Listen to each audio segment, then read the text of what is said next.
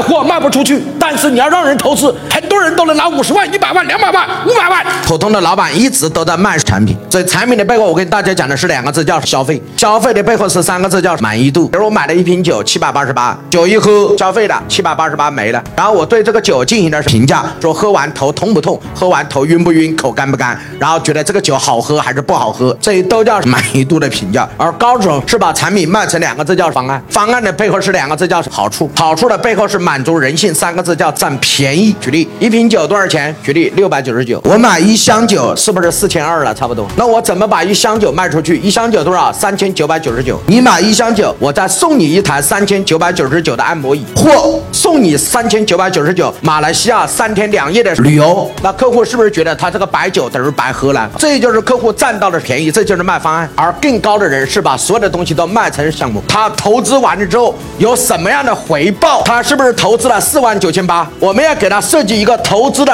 回报率。我来给大家讲一个真实的故事。我们有一个学员叫朱一方，我们在四年前，我们邀约一部分学员去海南买房，当时我们就把朱总邀约了。客服跟我讲说，王老师不要邀约他去。我说为什么？他说他没钱。我说你怎么知道这个老板没钱？他说买个财神都分好几期付的。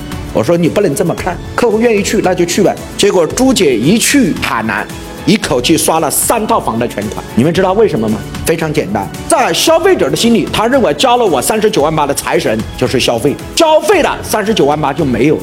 他认为在海南买花了一千万买了三套房，他的观念里面是这一千万未来会变成两千万，他不是消费，这是什么投资？老板现在听懂了吗？卖货卖不出去，但是你要让人投资，很多人都能拿五十万、一百万、两百万、五百万。